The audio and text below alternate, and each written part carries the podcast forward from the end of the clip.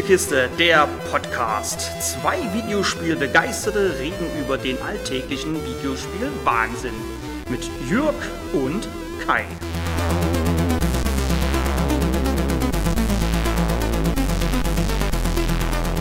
Ich weiß ehrlich gesagt gar nicht, wie ich darauf komme, nochmal darüber reden zu wollen, da wir das heutige Thema schon in Folge 4 unseres Podcasts hatten. Nachhören könnt ihr das ab circa 36 Minuten und 20 Sekunden in besagter Folge 4 Kona der Barbar und der Spukefix. Aber ich hatte den Drang, dann nochmal eine Top 10 der besten Spiele-Cover zu machen obwohl das falsch ist, denn es sind nicht die besten, sondern die zehn Spiele, die ich am ehesten nach Cover bzw. Packungsrückseite gekauft habe. Durch die heutige Art, Spiele zu kaufen, man informiert sich meistens schnell noch bei Metacritic, How Long to Beat und anderen Seiten, finden sich auf dieser Liste eher ältere Titel. Ein paar neuere Spiele haben es trotzdem hier reingeschafft. Direkt gerankt habe ich die Titel nicht, da es schwer ist, welches Cover ich nun mehr nach Aussehen gekauft habe und welches nicht. Daher ist die folgende Reihenfolge nur grob als Platz 10 bis 1 zu sehen. Wanted Guns Wanted Guns ist ein PC-Spiel aus dem Jahr 2003 und gekauft habe ich es damals, weil ich einfach mal wieder Bock auf ein Western-Spiel hatte und mit jedem neuen Titel hoffte, ich bekomme etwas ähnlich Gutes wie den Ego-Shooter-Klassiker Outlaws von LucasArts. Wenn ihr euch das deutsche Cover anschaut, dann werdet ihr nichts Besonderes sehen einen Cowboy mit Revolver, der Max Payne-like zur Seite springt und unter dem Wanted Guns Schriftzug und dessen Untertitel Gold, Gier, Kugelhagel ein paar Reiter. Der Titel selbst war ein okayes Top-Down-Action-Spiel, aber ihr habt nichts verpasst, wenn ihr es nicht gespielt habt. Ico Ico hat ein wunderschönes Cover, welches aus dem schon damaligen Einheitsbrei herausstach. Das Cover wirkt fast wie ein surrealistisches Gemälde mit seiner gelben Ebene, über die zwei Figuren laufen. Der an ein Aquädukt erinnernde Bau im Vordergrund und vor allem die große steinerne Windmühle im Hintergrund runden das Ganze ab. Dass hinter diesem einzigartigen Cover auch noch ein gutes Spiel steckte, war natürlich umso besser. Und ähnlich wie wir es vom quasi-Nachfolger Shadow of the Colossus schon bekommen haben, hätte ich auch hier gerne ein grafisch bombastisches Remaster. Other Side Das Cover von Other Side, Side mit C und nicht mit S, fiel mir auf, weil es so wirkte, als bekäme man ein Videospiel mit der Ästhetik von Sin City. Also viel Schwarz-Weiß und Akzente in Rot. Wir sehen drei Damen mit weißen Haaren und schwarz-weißer Kleidung, eine Frau in Rot und ein Ding, bei dem man nicht weiß, ob es nur Monster oder Gegenspieler ist. Der Titel von 2020 ist ein optisches, sehr styliges Rundentaktikspiel mit Roguelike-Elementen, die mir leider den Spielspaß verdorben haben. Trotzdem sollten Fans von XCOM und Co. einen Blick auf Other Side werfen. Fade to Black Fade to Black der Nachfolger von Flashback, hat ein PC-Cover, welches sich auf der Rückseite fortsetzt. Aber auch ohne Rückseite sieht das Cover toll aus. Auf der linken Seite ist es komplett schwarz und nur der Schriftzug ist ein Licht in der Dunkelheit. Auf der rechten Seite ist der Protagonist zu sehen, der mit erhobener Waffe an einer Ecke steht. An der Ecke vom Cover. An einer Ecke, hinter der scheinbar etwas Bedrohliches ist. Auf der Rückseite sieht man den Grund. Ein Alien steht auf der anderen Seite, ebenfalls mit einer Waffe im Anschlag. Der Titel selber war nicht der Rede wert und man hatte mehr mit der Steuerung zu kämpfen als mit den Gegnern. Noch diesen November soll mit Flashback 2 ein zumindest namentlich richtiger Nachfolger zu Flashback erscheinen, der hoffentlich besser ist als das krude Fate to Black. Axiom Verge Das Cover von Axiom Verge macht neugierig. Man sieht den hellbläulichen, grau-weißen, cyberpunk-artigen Kopf einer Frau, die keinen Kiefer zu haben scheint. Ihr Design könnte glatt von HR Giga kommen. Vor dem Kopf steht eine Spielfigur auf einer Plattform. Im Hintergrund gibt es noch ein paar undefinierbare Formen, das war's. Aber es ist der Frauenkopf, der neugierig macht, und neugierige Spieler und Spielerinnen bekommen mit Axiom Verge einen sehr guten Metroid-Klon. 2019, vier Jahre nach der Veröffentlichung von Teil 1, kam mit Axiom Verge 2 ein Nachfolger heraus, der mich sowohl vom Cover als auch spielerisch nicht mehr überzeugen konnte. Hero. Dieses Spiel wollte ich unbedingt haben.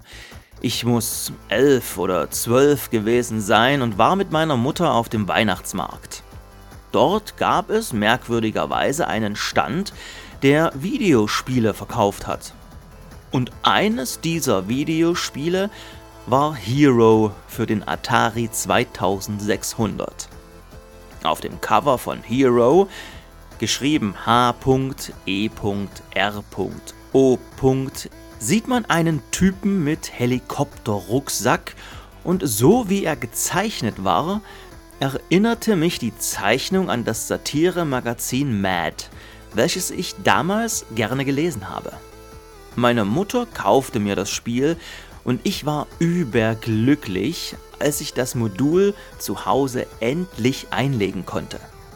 Und das tat ich sehr oft, denn Hero war zum Glück auch ein sehr gutes Spiel, bei dem man verschüttete Bergleute mittels Helikopterrucksack, Dynamit und Laserhelm aus bedrohlichen, weil mit allerlei Viehzeugs vollgestopften Höhlen retten musste.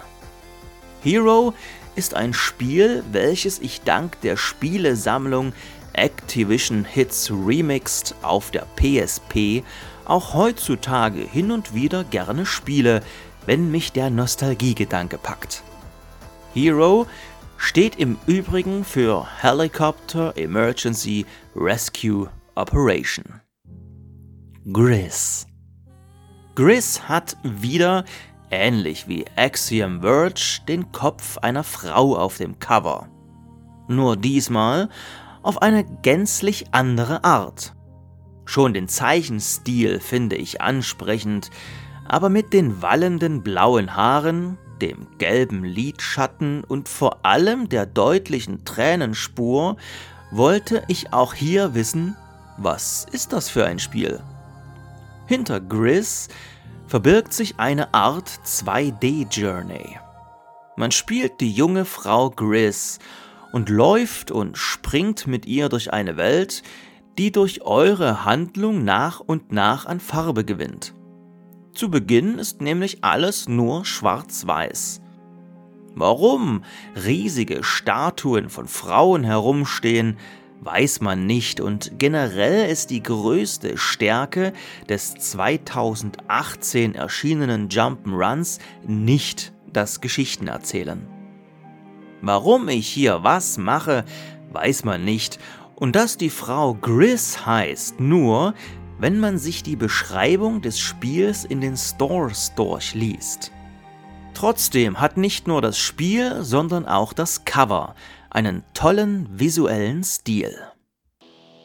Road Warrior. Wow, das sieht cool aus.